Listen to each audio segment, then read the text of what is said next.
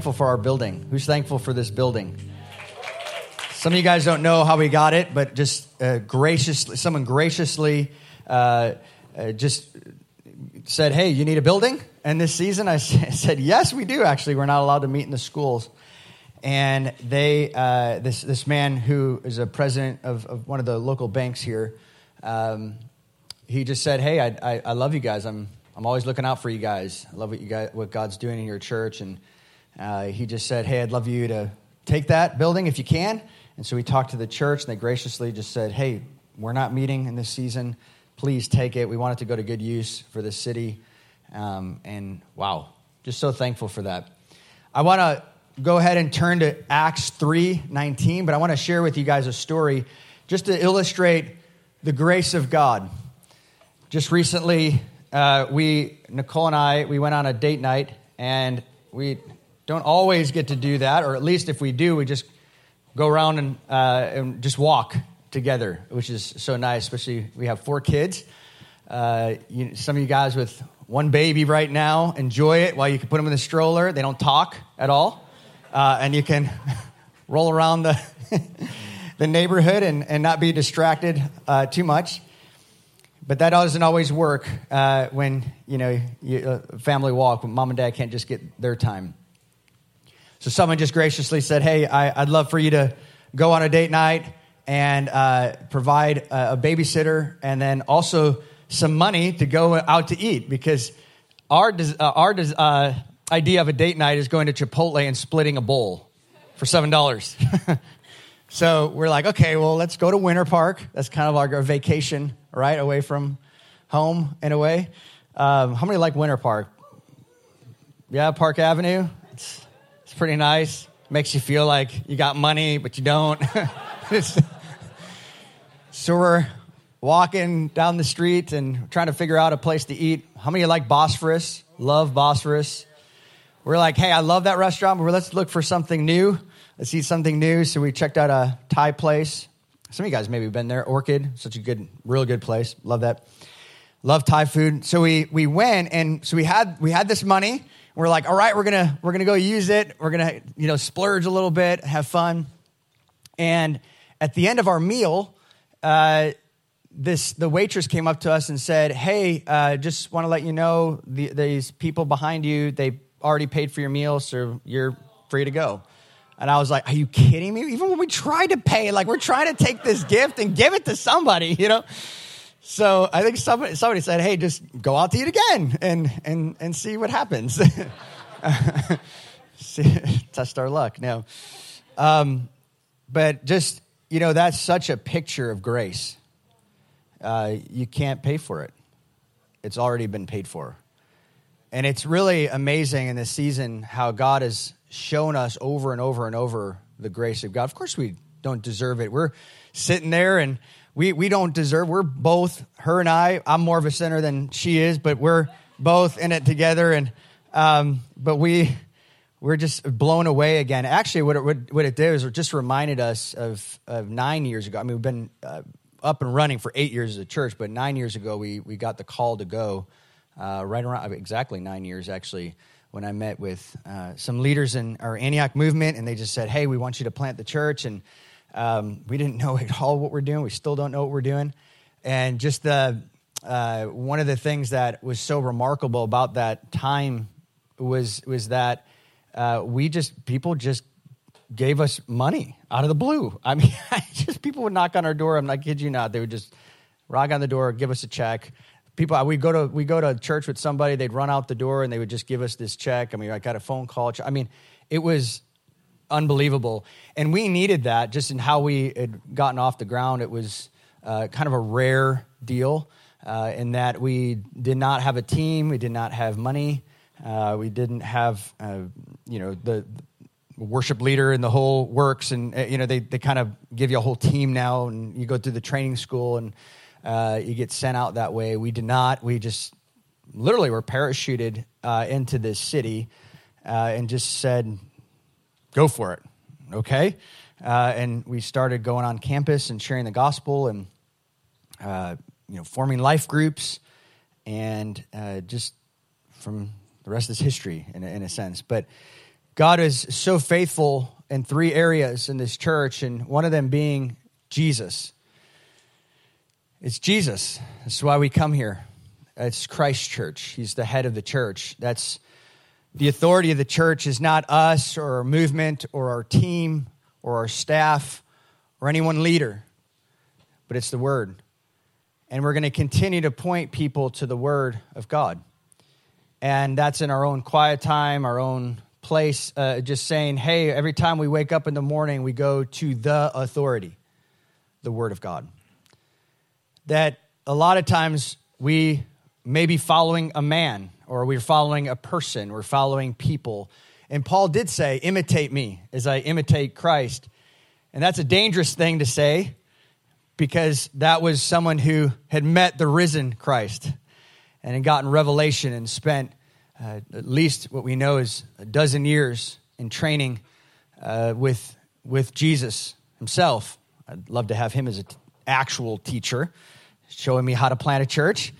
Um, but he was able to say that with confidence because he knew that God had unmistakably wrecked his life with the grace of God. It was no doubt that he was changed he had repented, he had turned from his ways from being a murderer to someone who is calling people out of their sin because he himself has changed, transformed, metamorphosis. He changed. He changed from that caterpillar to the butterfly and was no longer the same. But the second thing that we're about here is family. That we realize that we cannot just tell one another oh, we're about Jesus, and that's all we're about. Because we are. That's where we find our power, that's where we find our authority, is who we worship. But God has always made it, since the very beginnings in the Garden of Eden, He made it to be about a family. How do we know that? Because He created Adam and Eve in His own image, and then they had kids. And then, of course, you know, in Genesis 4, sin entered, or Genesis 3, sin entered the world, but then Genesis 4, there was the first murder. But God knew that He wasn't going to stop. He wasn't just going to end it, although He could have. He could have ended it with about four or five people and called it quits. But He decided to give a promise, and that promise is found in Genesis 3:15 that one day I will bring into the world a redeemer. His name is Jesus.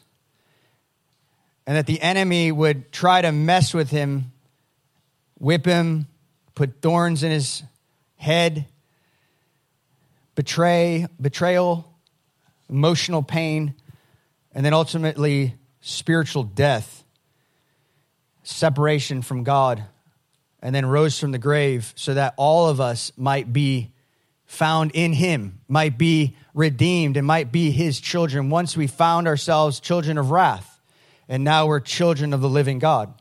How does that happen?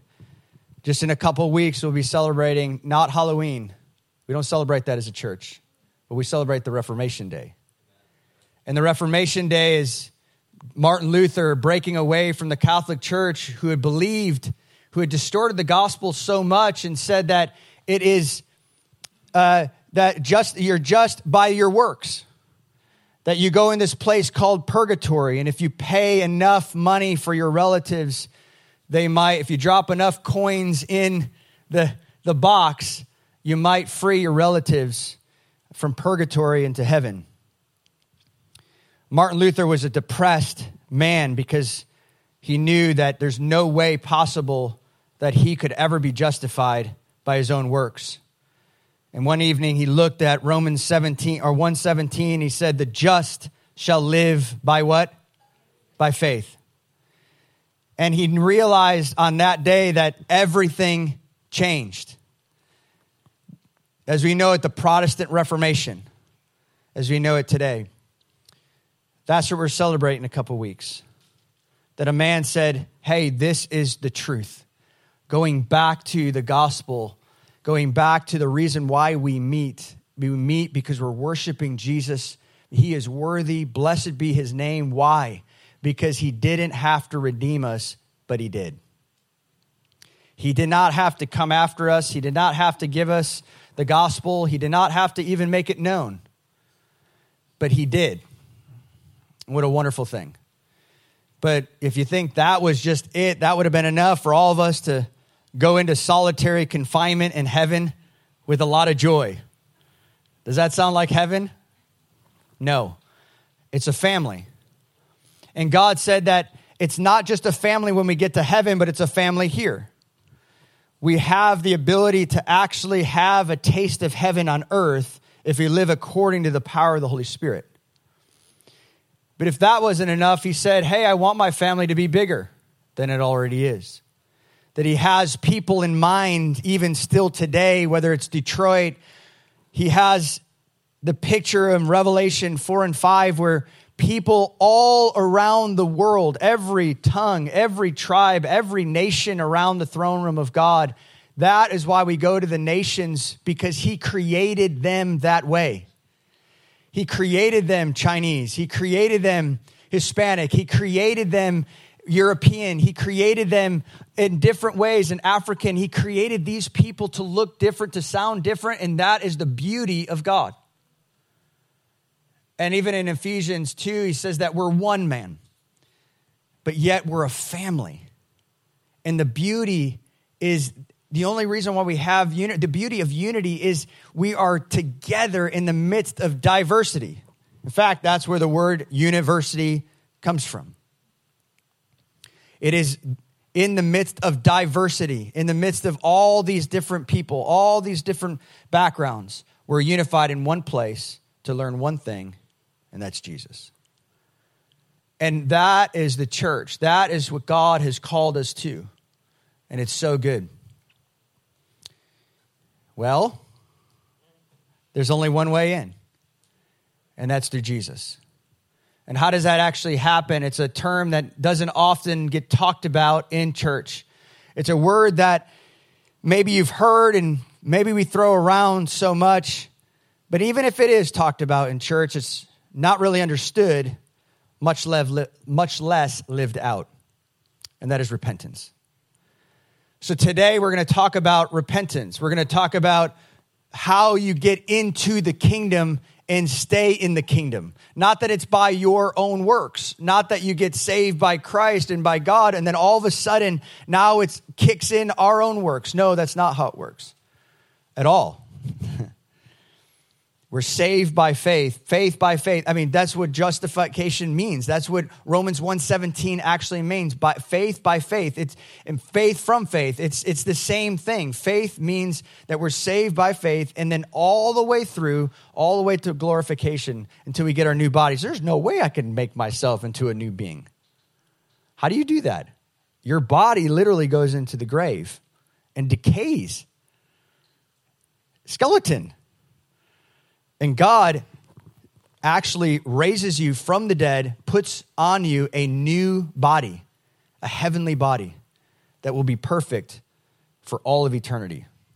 Isn't that amazing?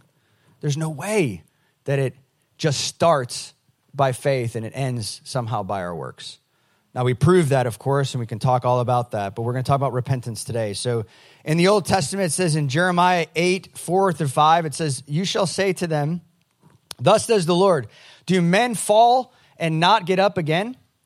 Does the one turn away and not repent? Why then has this people, Jerusalem, turned away in a continual apostasy? They hold fast to deceit, they refuse to return. In the history of man, it's always been God pleading for us to return, but it's in us, there's been many times, especially in the Old Testament, the results ultimately for Israel was they turned away completely and they were brought into captivity and ultimately to their destruction. In Ezekiel 14, 6, God was always pleading to them. That's why he sent the prophets. Therefore, say to the house of Israel, Thus says the Lord God, repent and turn away from your idols and turn your faces away from all your abominations. 2 Kings 17, 13. Yet the Lord warned Israel and Judah through all his prophets and every seer, saying, Turn from your evil ways and keep my commandments, my statutes, according to all the law which I commanded your fathers and which I sent to you through my servants and prophets. God continually sent people to bring them back. God wants a family. He wants a people to call his own. He wants them to find life. Repentance in the New Testament, chock full, but we'll read it. John the Baptist preached in the wilderness in Matthew 3 1 to 2. John the Baptist preached in the wilderness, saying, Repent, for the kingdom of heaven is at hand. Matthew 4 17, Jesus began to preach and say, Repent, for the kingdom of heaven is at hand. He said the same thing. And in Acts 2 38, Peter said, Repent and each of you be baptized in the name of Jesus Christ for the forgiveness of your sins, and that you will receive the gift of the Holy Spirit. In Acts 20, verse 21, solemnly testifying to both Jews and Greeks is for all people of repentance towards God and faith in our Lord Jesus Christ. Then in Acts 26, 19 to 20, so King Agrippa, this is Paul speaking, I did not prove disobedient to the heavenly vision, but kept declaring both those of Damascus first and also at Jerusalem and then throughout all the region of Judea and even to the Gentiles, and they should re- that they should repent and turn to God, performing deeds appropriate to repentance. After this message of Peter in verse 19, which I'll read here in a second, 19 to 26, after this really convicting message that took us, I think, probably about four weeks, right? Or even four weeks of Acts 3. So, after about four weeks of convicting messages, he finally gives hope.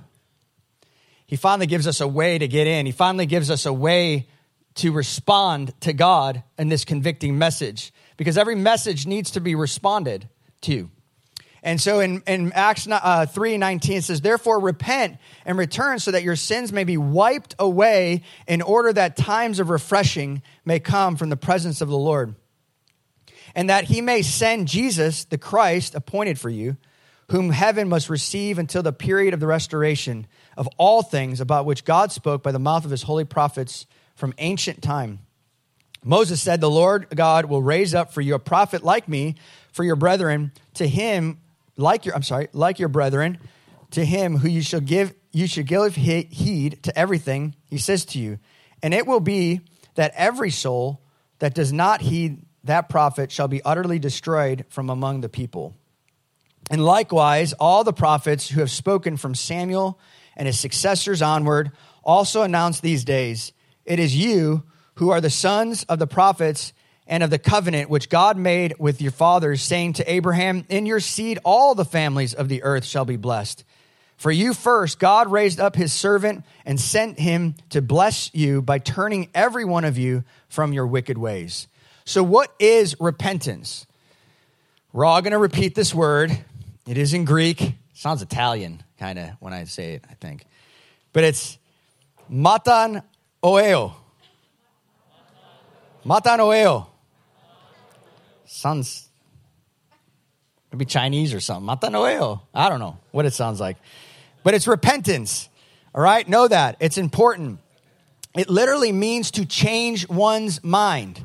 A lot of you already know that, but it is important to, that, that you understand that this word means to ultimately change direction, to change purpose.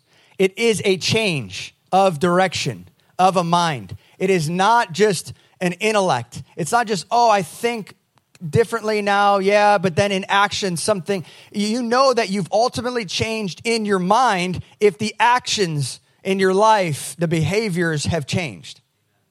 Otherwise, it's not repentance. And I'm not sure what it is. But the second word that is really key is return. And that Greek word is epistrapho. Epistrapho, probably this better way to pronounce it, I'm sure. I don't know. I don't really, I've never taken Greek. So, but the reality, the, the, the important thing is that it means to return back to God. It means to turn back to where you came from. So these two words together, ultimately what they mean is that we're changing the way. So if in your sin, maybe anger is an issue and you continually get angry at whatever it might be, and you're saying, Hey, I know it's not right, and I am changing the way I respond. I'm turning away from that sin and to God you can, a lot of people say, hey, that's a negative behavior. I don't want that. But they never turn to God. That's where the power comes from. The power co- comes from turning to Him. It's only, you can, you can kind of half repent in a way, which is no good at all. God is calling all of us to repent. It is not a mere intellectual decision, it is an actual change in behavior. It's really important because it says in Luke 116, it's chock full. Listen to how many times in the New Testament they say, turn back to God. And this morning, this is what God is calling every one of us to do is to turn back to Him. Whether you've done that when you got saved at 18 or you early on in your life or just recently, it is a continual turning back. It's not, it's not a prayer of salvation. That might be the first time that maybe you turn to God. Maybe you realize I am a sinner and I have to change. God, would you come into my life and change me? But it's a continual, it's not a perfection, it's not being perfect. God made you perfect. He justified you the day that he, you've given your life to him. So in Luke 116, 17, it says, and he will turn many of the sons of Israel back to the Lord their God. It is he who will go as a forerunner before him in the spirit and power of Elisha to turn the hearts of the fathers back to the children and the disobedient to the attitude of the righteous, so as to make ready a people prepared for the Lord. He did that at his first advent, and he's going to do it again. He's getting us prepared again to meet the lion of Judah. Acts 9:35 says, "And all who lived at Lydda and Sharon saw him and they turned to the Lord." Acts 11:21, "Hand of the Lord was with them. A large number who believed turned to the Lord." Acts 26:18, "To open their eyes so that they may turn from darkness." How many know that God has to open up our eyes? It's the sovereign act of God coming into our life. There's no way that at 18 years old, when I was in college, there's no way that I just decided today is the day. God actively came into my life and say, eyes open to the glory of God. Because how many know, as it says in 2 Corinthians 4 4, that the God of this world, small g, God of this world, has blinded the minds of people to not see the glory of God. That day, I was able to see the glory of God and what? Not his majesty, not all. I didn't know God, but I got to see the glory of his cross, the very thing I needed to cover my sin, past, present, and future. That is the glory of the gospel, and my eyes began to be open, and so are yours, that they may turn from darkness to light and from the dominion of Satan to God, and they may receive forgiveness of sins and inheritance among those who have been sanctified by faith in me. Acts 26 20, but kept declaring both to those of Damascus first and also at Jerusalem and then throughout all of Judea, even to the Gentiles, even to Detroit, wherever, that they should repent and turn to God, performing deeds appropriate to repentance. If your life has not changed, simply you have not repented. If your life has changed, it proves that you are His. If your heart is hardened because of sin this morning, you might not be His. If your heart is hardened towards people, you may not be His. That's what the Word of God says. And it's only the Word that is able to crush that heart of stone and make it into a heart of flesh. And my friends, you don't have the hammer in your hands. God does. You are in the hands of the potter, the one who created you. You don't get to decide anything. The only thing that you've decided when you came out of the womb is, I'm going to hell because I deserve it. The only thing that you decided that day and every day before Christ came into your life is, I want hell and I deserve it. That's the only thing that you have decided in this life is sin and hell. But when Jesus came into our life, he began to change that. He began to give you a desire for him. He began to give you a desire because all of our good works are filthy rags. All of them. Why? Maybe the you open the door for a little kind old lady because you're doing that because maybe people are around you or maybe because there's you are not inherently good. There's nothing good about you. Nothing. Absolutely nothing. In fact, it says in the Bible that all have fallen short of the glory of God. Every single one has sinned. And sin remains. And by the way, can I just say, it's not sin against each other, it's sin against God. Every sin that you've ever committed is not just against one another or yourself, by the way, but against God. And the, you know, someone said to me recently, I said, You want a humble church? Don't just preach on humility, preach on the glory of God. Preach, have people have a high view of God. When they have a high view of God, naturally the church becomes humble because we're no longer the center of the universe. We're no longer the hot shot of the church. We're no longer better than other people because the standard is not one another, but the standard is Him.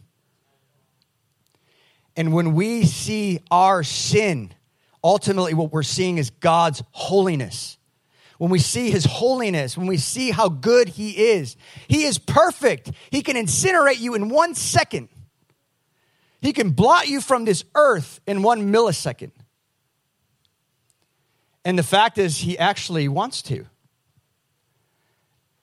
And if it wasn't apart from his grace, from his son, we'd all be blotted out and be done. Do you want to, want to make, you know, you don't know what makes hell so horrific? I was reading this the other day, just three seconds of just thinking about it threw me into a mild depression. But just the, the fact is that, and I've said this before, let's set the record straight of what hell ultimately is. It is made for, others have said it's made for demons and Satan. Yes, to some degree, but it's made for sinners like us. The reality is, is that God will be in hell. Why do I know that? Is because he will literally be inflicting the punishment that we deserve. That is why hell is so horrific. Hell is not horrific in a sense that Satan just gets to do whatever he wants. No, Satan is bound. He gets to do nothing that he wants. God gets to do what he wants. He finally gets to administer justice in its fullness, in its entirety on humanity, those who are not in Christ. He, you finally get fully what you deserve. And what makes the gospel so absolutely amazing is that he sweeps us up at the moment of our death and carries us into glory, not by our works, but by because of what he did. That, my friends, is the gospel. Maybe that's the first time you've heard that, but it's good. Yeah, I, let it sink. it's but I was sitting there on my bed the other day and reading on the doctrine of hell, and I was horrified. But you know what else it did? It, it realized that God, I, I, I don't even know what to say.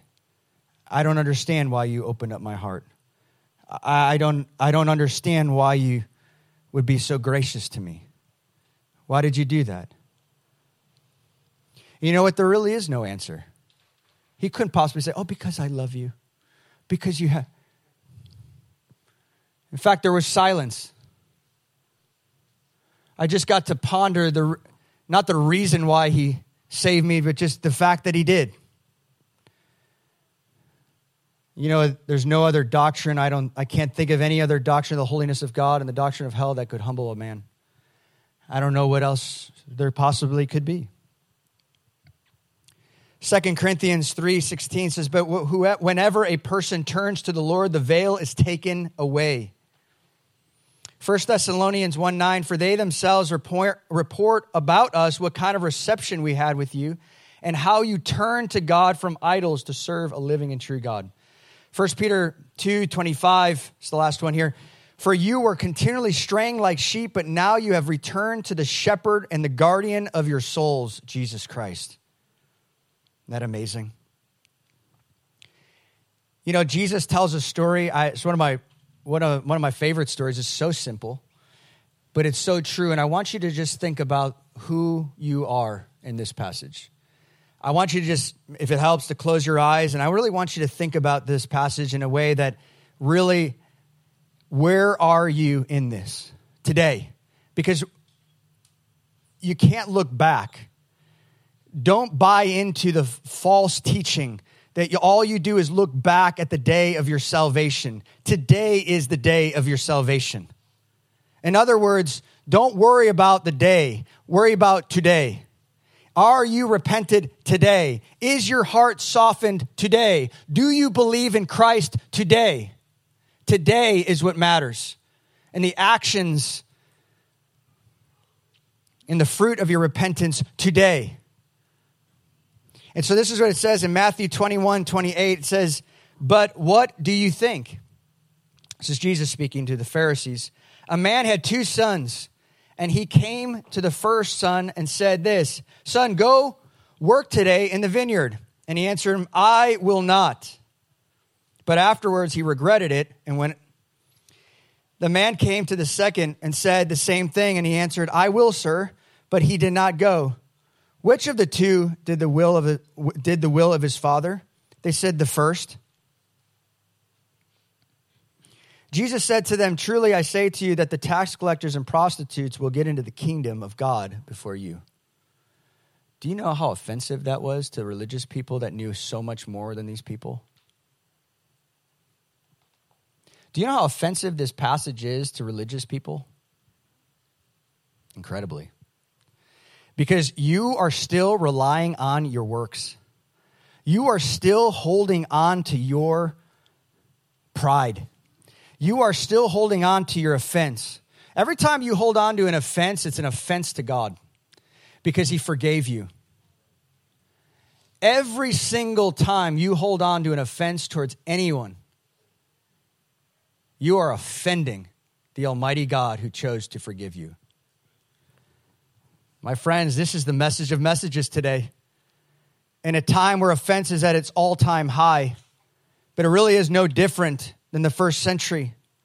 These Pharisees thought they had it all. They thought they were right. They thought they were absolutely better. In fact, in Luke, there was a story that said, as a man who got on, the tax collector is on his knees, beating his chest, saying, Please, please forgive me. Have you ever beat your chest before? I have. I've beat it before. Have you ever just beat your head before? I have. I hate my sin. And then on the other side, right, you have the self righteous Pharisee that says, I'm so glad I am not like this one. Do you know who he was praying to? Who was he praying to? Himself. Himself. He was praying to himself. That's what prideful, offended people do. They pray to themselves. Oh, I'm not like that one. Oh, I'm, they constantly think over and over and over again in their own little noggin. They are self righteous. Self righteous people pray to themselves. But people who know their sin pray to God because they know that God is ultimately the answer. They know that He can change people. And that man went home justified. And Jesus didn't even answer about the other man because he knew that one went home unjustified, even though they thought they were justified. Woo! Love the gospel. I don't know if you do. That's amazing. Amazing. You know why? Because it puts us all on the same level. It puts us all on the same playing field. And I'm not saying go and beat yourself at home physically. But I think there's something there sometimes in just saying, man, have you just cringe at your own sin? You know, the beating of oneself up doesn't save anybody, but it sure shows your hatred towards sin because sometimes we're more willing to beat somebody else up. We need to turn the finger at ourselves. So, what causes people to repent? Four motivations. Number one, truth of Scripture, the Word of God. Matthew 21, 28 to 31. He's talking to the Pharisees again. Woe to you, Chorazin. Woe to you, Bethsaida. For if the miracles had occurred in Tyre and Sidon, which occurred in you, they would have repented a long ago in sackcloth and ashes. Nevertheless, I say to you, it will be more tolerable in Tyre and Sidon in the day of judgment than for you. And you, Capernaum, will not be exalted to heaven, will you? You will descend to Hades. For if the miracles that occurred in Sodom, which occurred in you, it would have remained to this day. Nevertheless, I say to you that it will be more tolerable for the land of Sodom. You guys know about Sodom and Gomorrah? Read it. It's crazy. Then in the, in the day of judgment, then for you. Why? Because Jesus is here. Those people were had a veil of some sort over them and still were without excuse. But today, there is zero excuse. In fact, every time you hear the word, in fact, it's a dangerous thing to come to church, isn't it? it's a real dangerous thing. Why? Because you're hearing the truth every day, and if you choose not to change, there's a greater penalty in eternity.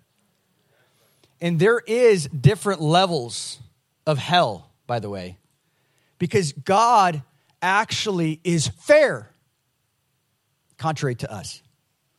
He's fair. The more you know, the more you reject, the more depths of hell that you'll go into. And that is fair. It's the same thing. It's the same thing about heaven. Our cups are full in heaven, but some will have bigger cups. It's the rewards. God talks about that as well. I just want a bigger cup than you. and there's nothing wrong with that, by the way. And you know how you get the bigger cup? Faithfulness. Faithful. Perseverance, the trait of all traits for this generation. Actually, staying in it, not quitting, staying with it. Luke 16, 30, 31, it says, But he said, No, Father Abraham, but if someone, is the, the parable of the man in hell, says, But if someone goes to them, he said, Oh, just let me out. If someone goes to them from the dead, they will repent. Can you imagine someone coming up from the flames of hell and just saying, Repent? You know what Jesus is saying? They won't. Someone could literally be in flames saying, Please don't go there and people wouldn't do it. You know why? Because this is what Jesus says if they do not listen to Moses and the prophets, which is the word of God, they will not be persuaded if someone rises from the dead. Woo! We don't need anybody to resurrect from the dead. We need the word of God. That's what we need. We need the word. John 20, 30 to 31. Therefore, many other signs Jesus also performed in the presence of the disciples, which are not written in this book. Man, would you like to get a hold of that library? But these have been written so that you may believe that Jesus is the Christ, the Son of God, and that believing you may have life in his name. Number two, godly sorrow. Godly sorrow can, not on just the word of God, which is the ultimate prick of our hearts that drives us to Him, but it's godly sorrow, our regret for sin, which is the, not the same word for what I just said before. Does anyone remember it? Matan Aeo. Sounds so ridiculous. But it has, there's another word for that, and that word is godly sorrow. But godly sorrow only gets us so far. So many of us probably are here. Just like, hey, I kind of feel bad. And the reason why I feel bad is because I want friends. I kind of feel bad because I'm embarrassed. By the way, that's not full repentance to feel embarrassed because it's still man centered. Your offense is with God, not really ultimately with man. And when we deal with it with God, ultimately, He will work in us and give us the power to reconcile with our brothers. But here's what the word says 2 Corinthians 7 9 through 10. And this is speaking, by the way, the context of this passage is the context in 1 Corinthians 5, his first letter. And this first letter was this that he said, I know that there is uh, incest in the church. Can you imagine that? That'd be an awkward thing to say or write about. Um, but there is uh, gross immorality in the church, and this man has not repented. And I, even though it's hard in the 21st century to remove someone from church, because this person went through all of it was assumed by the way because paul understood matthew 18 but as they went through all the steps 1 through 4 nice uh, it's like is that the word awesome um, the word's just coming out everywhere in this church but the, it, they bypassed what they already probably assumed that they went one, they went through matthew uh, 18, the first four steps. And so you find yourself in 1 Corinthians 5. And this is important because we're going to see God's heart here. Now, in 1 Corinthians 5, they had to remove the man. In fact, it said that we're not to judge outsiders, but we're to judge those inside the house, because the judgment of the Lord begins with the house of God. And they needed to remove this man because there's a lack of repentance. And he said, Don't even eat with such a man because the discipline has to take an effect. It's almost like if I had, if, if, if, if I was disciplining one of my kids, Caleb, have you ever been disciplined before? No. Uh, that if, if someone need, if one of my kids needed to be disciplined, right? And we did that, uh, and, and, uh, uh, you know, Caleb, let's just say, hit Eli, his, uh, his second in line brother. Uh, right? Did I saying that right? Okay. So he's two years uh, older than him, uh, Caleb's two years older than him, and he just whacks him one day. And and because these kinds of things they happen in households, and and all of a sudden, you know that happens, and then uh, I, you know, we we discipline Caleb, and and uh, and then all of a sudden Judah comes by and was like, "Yeah, man, woo, way to go, bud. Let's just go have a picnic together. Let's just go play Legos together. It's awesome." with that, it just literally took away the weight of discipline. It took away its effect. And what we're saying is that when we meet with people who sin, who do not repent, you soften the discipline of the Lord and you don't let it take its full effect. We've got to read the word and live the word. We cannot bring our 21st century sensitivity to it. We cannot bring our culture into it.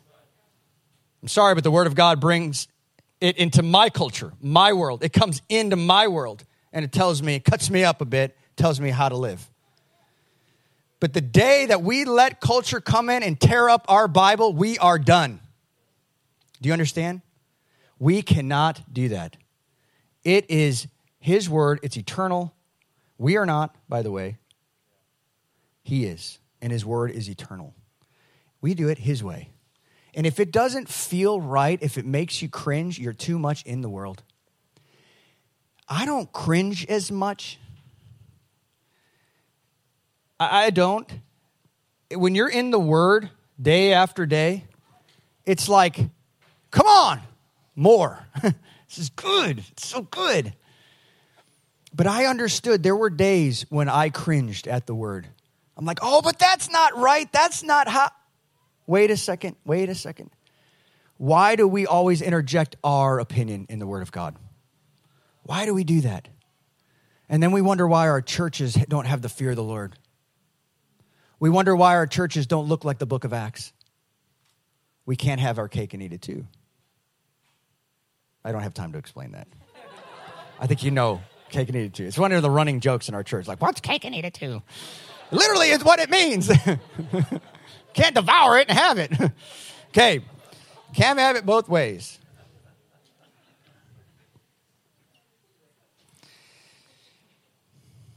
So here, here it comes. So Paul gives this harsh word in 2 Corinthians 7, 9 through 10. Here we go. I, re- I now rejoice, now, not that you were made sorrowful, but that you were made sorrowful to the point of repentance. For you were made sorrowful according to the will of God, so that you might not suffer loss in anything through us. Isn't that good? For the sorrow that is according to the will of God produces a repentance without regret, leading to salvation, but the sorrow of the world produces death. It's hard. But you know, Paul, what he understood was he said, look, he, he understands how human nature is. It takes a while for us to finally get to the place of 1 Corinthians 5 and saying, okay, we need to remove somebody, and that's really hard. Mm, I want to be friends and all this, all this stuff. And finally, we get it, and then we all of a sudden go from like not understanding anything of the righteous of God, righteousness of God, and all of a sudden we're now turning to the, the self righteousness right? Because we're like, yeah, that's right, this is right. You know, and like we're like, yeah, this is awesome. I love this church. And Paul's like, hold on, you still don't get it fully, because it looks like that man has repented. Bring him back. That's the word of the Lord. Uh, the sorrow, the sorrow that they feel, they've got to taste the sorrow. And a lot of times we don't let the full repentance take its course because we're so so quick to cover, cover, cover, cover. There is no covering without repentance. And that which you try to cover will be uncovered by the Lord. And that which you uncover in repentance, oh, the Lord will come around and cover you. That is the scriptures. It's so good. I want to live this out. I want to do this as a church. I want people to drive by and say, I'm not sure if I want to go to that church. I don't know if I want to because, you know, in the New Testament, we were talking about this with the guys outside. We said, that's how it was. They said, I don't know, I don't know if I, we're going to get to Acts 5 in a little bit. But when you come in, we're like, I don't know if I, I don't know if I want to be around these people. What a wonderful thing. Yes, let us be known for our, the nations and reaching the nations. Let us be known by our love, all those things. But let us be known by the fear of the Lord. Let us be known that God will not tolerate sin here, but when we confess it, He'll cover it. And we'll cover each other, which is amazing. Okay. So, number three, God's goodness, kindness motivate us to repent. By the way, we're only on the first verse, verse 19a. Uh, God's goodness Kindness will motivate us to repentance. And of course, you guys know this one, so familiar Romans 2 4. But understand something this isn't talking about necessarily the believer in this next verse, but it's, it's a, certainly a motivation. Okay, so Romans 2 4, or do not do you think lightly of the riches of his kindness and tolerance and patience, not knowing that the kindness of God leads you to repentance? His kindness does. And look at this. Uh, this is speaking of the of the common grace, as they call it, theologians call it. Uh, there's special grace, which is the grace that is given to you to, to go to heaven, but also the common grace for everybody. Every person, whether they go to heaven or hell, will get to see the glory of the heavens and the earth, the Grand Canyon, and everything else. Matthew 5 45, it says, So that you be may be the sons of the Father who's in heaven, for he causes his sun to rise on the evil and the good and sends rain on the righteous and the unrighteous. Isn't he so kind? Just that alone, when you wake up and you see that sunrise, we were in Detroit uh, a couple of weeks ago, and we were just, it was a week ago maybe, a week ago, and we, we looked, and, and, and as I was waking up, uh, we actually, we got to see the, the sunset the night before and the, in the morning. You know those ones where you can actually look at the sun? Uh, and one of our guys said, I think that's why I'm blind because I looked at the sun for too long when I was a kid. And I was like, oh, this uh, could be the reason. Uh, but the, but the, it was like just coming up and it was like that bright magenta color. It was so beautiful, so rich. You're looking at something like that, how, you don't want to, you don't want to sin. You don't want to offend God. He's so good. He's so kind. And I think that is the restraint that the Lord puts on the unrighteous. I think people who are sons and daughters of wrath go on cruises and look and watch the dolphins and the beautiful oceans and the, the islands in the Caribbean and say, wow, this is so good because you know we're all we're all made to know about our creator. It's in us. But it is it is true when you see kindness even towards one another, when you see, you know, a kind word turns away wrath. How could he get angry at someone who just is kind to you? That's what that's saying. Fear of final judgment. This is probably would shake everybody, but it says in Acts 17 30 to 31, therefore, having overlooked the times of ignorance, God is now declaring, this is in Athens, God is now declaring that men, that all people everywhere should repent because he has fixed, get this, he has fixed a day in which he will judge the world in righteousness through a man who is Jesus, whom he has appointed, having furnished proof to all men by raising him from the dead. There is a day of reckoning. We may not, guys, see it on this side of heaven, but there will be a day where everything's going to be made right. And that isn't meant for you to look at somebody else and say, oh, I can't wait for them and this. No, no, no, no. Look at yourself. It should bring some hope for the believer. A lot of us have taken advantage. Maybe some of you have taken advantage. You've been abused. You've been, some things, you know, things, bad things have happened to you. I, I know, I've heard stories. And some of those things will never get worked out on this side of heaven. But don't go to the grave bitter but go to the grave trusting the ultimate judge that has fixed the day of reckoning. And you can hold that in your heart. You can have that in your heart. That's not bad. But don't mix it with your own judgment. Don't mix it. It's so easy, so subtle, it's so pure. It's like, wow, God's gonna judge it. And then all of a sudden, yeah, that's right. Gonna get as soon as you start to it's like you cross the threshold right into and God now has to discipline you and judge you now. It's like, we're doing good, but no. But that's, we've got to remain pure in that. All right, I'm probably only going to get to verse 19 today. So, so that your sins will be wiped away. In Psalm 51, and I'll read that probably to close, but I'll show you what it feels like. I've read this so many times in college, couldn't even tell you how many times. That was like my favorite chapter in the Bible. It says in Isaiah 43 25, says that I am the one who wipes out your transgressions for my own sake, and I will not remember your sins. Isn't that a glorious promise? Acts 5:31, he is the one whom God exalted to his right hand and as a prince as a prince and savior to grant repentance to Israel and the forgiveness of sins. Do you see the correlation? Where there is repentance, there is the forgiveness of sins. Acts 10 43, of him all the prophets bear witness, and through his name everyone who believes in him receives forgiveness of sins. Ephesians 1:17 in him we have redemption through his blood the forgiveness of our trespasses according to his riches of his grace nothing that he sees in us Colossians 1:14 says in whom we have redemption the forgiveness of sins. Ephesians 4:32, be kind to one another, tenderhearted, forgiving each other just as God in Christ has forgiven you. Hebrews 10 4, if for it is impossible for the blood of bulls and goats to take away sins.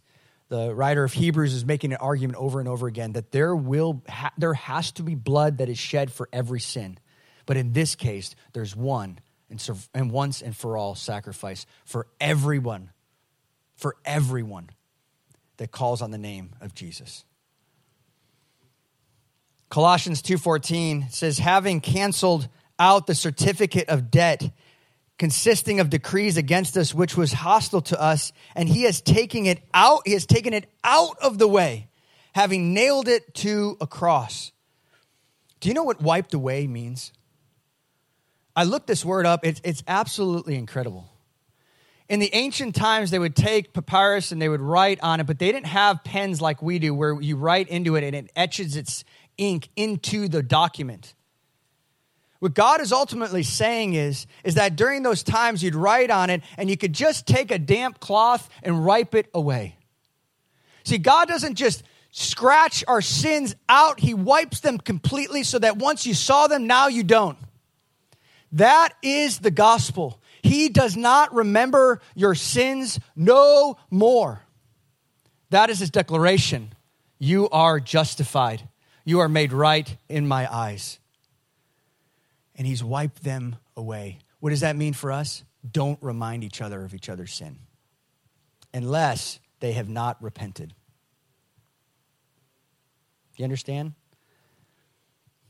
Unless, unless is a key word. We are to remind them of their sin when they have not repented. But after they repent, after they truly, truly repent and give it some time, people can say, I'm sorry for all sorts of things because there might be a human motive to it. Guys, we need the word. And once they have, you welcome them in. You know, I love that story of the prodigal in Luke 15. And when he was sitting there in the pig pen, he realized he was away from his father and he, he just, he knew he came to his senses, the word says. And the father was waiting for him. And he was waiting right on the, the hilltop and he was looking and he was waiting all the time, waiting for him to come back. But do you understand something? He never chased him. He never chased him. So many people ask me all the time, aren't we supposed to chase him? Aren't we supposed to chase him? No. We are to wait for them. We are to pray, we are to wait, but man, when they come back, you give them the ring, you give them the sandals, and you give them the robe. You restore them back to the fullness of into the family in its entirety. You give them back everything that they had and plus more. But there has to be repentance. There has to be true fruit, bearing fruit of their repentance. And the word will show you what that is. It's a softness of heart it's going back and, and ultimately the best way you can. People ask this question all the time too. Do they, do they, do you need to uh, be like Zacchaeus and everything? Full restitution, full restitution. No, Jesus, he covers your sin. If you've stolen and you've, you've done something, you know, that, that is against somebody, do whatever you can to restore. Do whatever you can humanly possible. But just don't work yourself into a fret and work yourself crazy because some people could be more sensitive on that side, understand that Jesus has wiped all your sin away and you're fully restored. But understand there is a human component to it. Some people say, well, what did Zacchaeus do? Because if he could give away four times, he had a lot of money. And he could do it. And if you could do it, do it.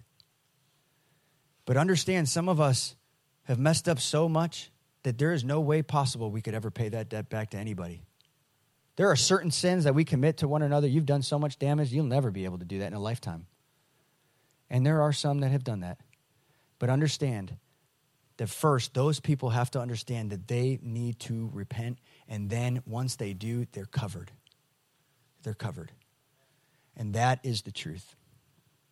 Let me just read uh, uh, this last verse 19, or last part, 19c, I suppose you can say in order that times of refreshing may come from the presence of the Lord. I want our church back.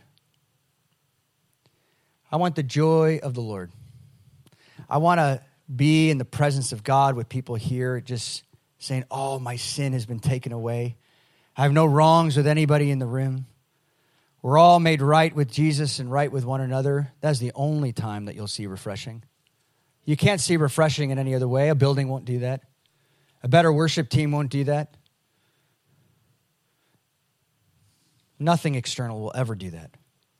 The only thing that will bring times of refreshing, and of course, there is a two part deal here. I, I, have literally two full pages of notes to go, but we're just going to have to pause here because the reality is, this times of refreshing Peter was talking about was a time where Israel will come back in. God loves Israel and so should we. God wants to bring Israel back in, He loves them. I, I can't wait to go to Israel.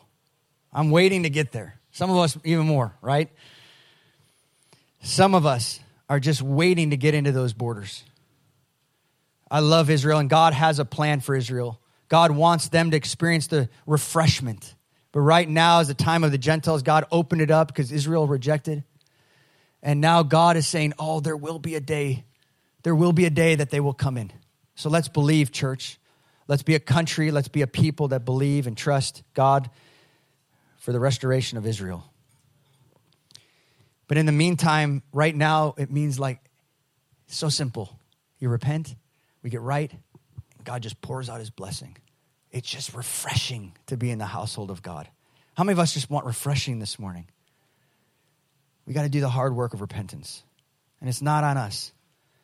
And I think some of us just need to just simply pray. Just pray these words. If you need help with these words, perhaps you, I know a lot of us, we, we need language. You know, we, we need language to, we're like, I don't know how to pray. Teach me how to pray again. And as the band comes up, I, I want to just simply really just pray these words, and I'm going to pray them from my heart as I read them, and I encourage you to pray them as well. And I, I think these are going to be great words and language for you to talk back to God and say, God, where is there a place? And I'm just going to pause even now before I read these words just to ask God to open up your hearts this morning to say, what areas do we need to repent in? What areas have there been false repentance? Just trying to please man and miss the God factor. Miss the fact that we've actually sinned against Him. So, Father, I pray that you'd open up our hearts. Would you grant us the grace of repentance this morning? Would we see fully your grace and your mercy that's been poured out on Jesus and into us in the cross? And I pray, Lord, just like, you know, in 2 Samuel, it, to give you context of Psalm 51, David and Bathsheba, they messed up royally. He did. It was his fault. He should have been at battle, but of course, you know the story. He came into Bathsheba, had a kid, and then uh, they were in a worship service. Nathan came up to him, and I thought it was interesting just how that, that story goes. It's he.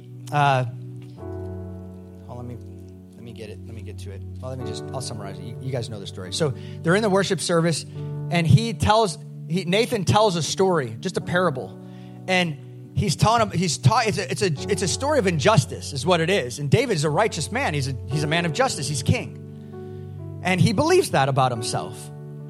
And he hears the story of Nathan, and and all of a sudden uh, he tells the story, and David's like, "Man, that man should be punished." And Nathan says, "That man is you. You should be punished." You are the man who sinned against God. And he, la- he got on his knees. He knew it at once that he sinned against Almighty God. And this is what he penned Be gracious to me, O God, according to your loving kindness. According to the greatness of your compassion, blot out my transgressions. Wash me thoroughly from my iniquity. Cleanse me from my sin. For I know my transgressions, and my sin is ever before me. Against you and you only have I sinned, and done what is evil in your sight, so that you are justified when you speak, and blameless when you judge. Behold, I was brought forth in iniquity, and in sin my mother conceived me. Behold, you desire truth in the innermost being and in the, in, in the hidden part, you will make me know wisdom. Purify me with hyssop, and I shall be clean. Wash me, and I shall be whiter than snow. Make me to hear joy and gladness. Let the bones which you have broken rejoice. Felt like he had broken bones, he was so distraught. Hide your face from my sin and blot out my iniquities. Create in me a clean heart, O God, and renew a steadfast spirit within me, an upright spirit within me. Do not cast me away from your presence. You recognize all of us, we need his presence more than anything, and that's what this thing is about. I want to feel close to God again. And do not take your Holy Spirit from me. Restore to me the joy of your salvation. Sustain me with a willing spirit. Then I will teach. Get this. When you repent, you will be able to help others. Then I will teach transgressors your way, and sinners will be converted to you. And this is what's going to happen in Detroit. Deliver me from the blood guiltiness, O God, the God of my salvation. Then my tongue will joyfully sing of your righteousness. O Lord, open my lips, that my mouth, it's so hard to praise you in these times, that my mouth may declare your praise. For you do not delight in sacrifice or religion, otherwise I would have given it. It's easy. You are not pleased with burnt offerings. The sacrifices of God are of a broken spirit, a broken and contrite heart, O God, you will not despise. Then you will delight in righteous sacrifices. Then I can come and worship you in burnt offerings and whole burnt offerings. Then young bulls will be offered to your altar. Father, I ask you now in the name of Jesus, with a spirit of repentance come in this room over all of us. May we see the way you see. May we understand the way you understand. May we see the hurt that we've caused one another, but ultimately the hurt that has pained your heart. We've hurt you and you alone. But I thank you, Jesus, for dying on the cross and saying yes, that you said in the garden, you said, Not my will, but your will be done. And you went to the cross as an innocent man, as an innocent God. You took our place. You were our substitute and still are today. That you took everything. And God, we simply want to respond we know we can't do anything. We know we can't try harder. We know we can't do anything to blot out our sin. You take that papyrus, you take that sponge and wipe it away because of your mercy, because of your grace. And we thank you for your word. We thank you. We honor you. We honor your word. We honor your justice, that you are fair that you are good. That ultimately, mercy, we are not getting what we deserve. And ultimately, by your grace, getting what we don't deserve. We come into your presence, and God, may we worship you. May we worship our hearts, not out of some sort of hype or emotion, but may we worship you. By the end of this, may we worship you. For some people, if it's just hard to get there, oh. I just pray for some of you guys as the church, just pray for those people. Intercede for them now. Intercede for those inside the house of the Lord, for those outside, for those at home watching, for those who are hurting. Father, we ask you, would your mercy come to these people? Would your mercy and grace come to them? Just intercede for them. Apart from the work of God, it will not happen. We plead with you, God, please. May times of refreshing come over this church again. May we experience the joy of the Lord again together.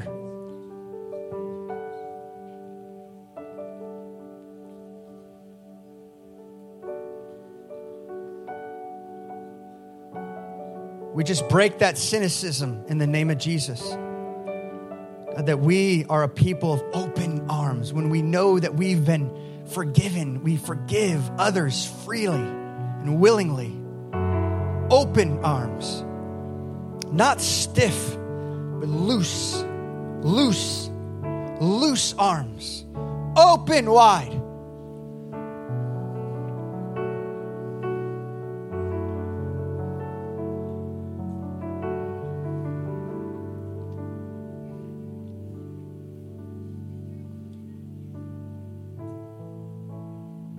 Thank you for your tenderness.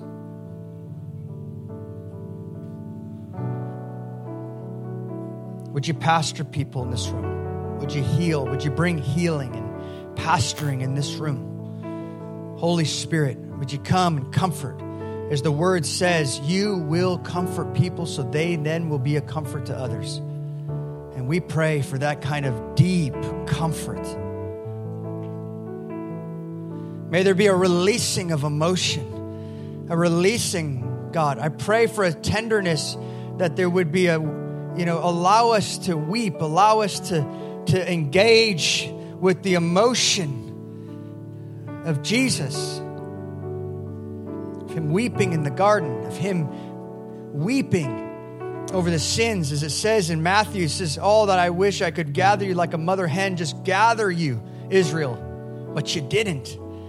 I pray, God, that we would see the, the, the tenderness of a mother, of a father, of bringing us underneath in the shadow of, of the wings, saying, I want you near. God, I pray for that kind of nearness, that kind of tenderness in our church again. And that, yes, we can hold up the word of God and be firm and tender at the same time. That is why you're called a tender shepherd and a mighty warrior. And I pray, Father, that we would have that revelation of who you are from the scriptures. Touch us in that way. May we act that way. May we be like that. Firm in the word, firm in truth, but yet tender in mercy.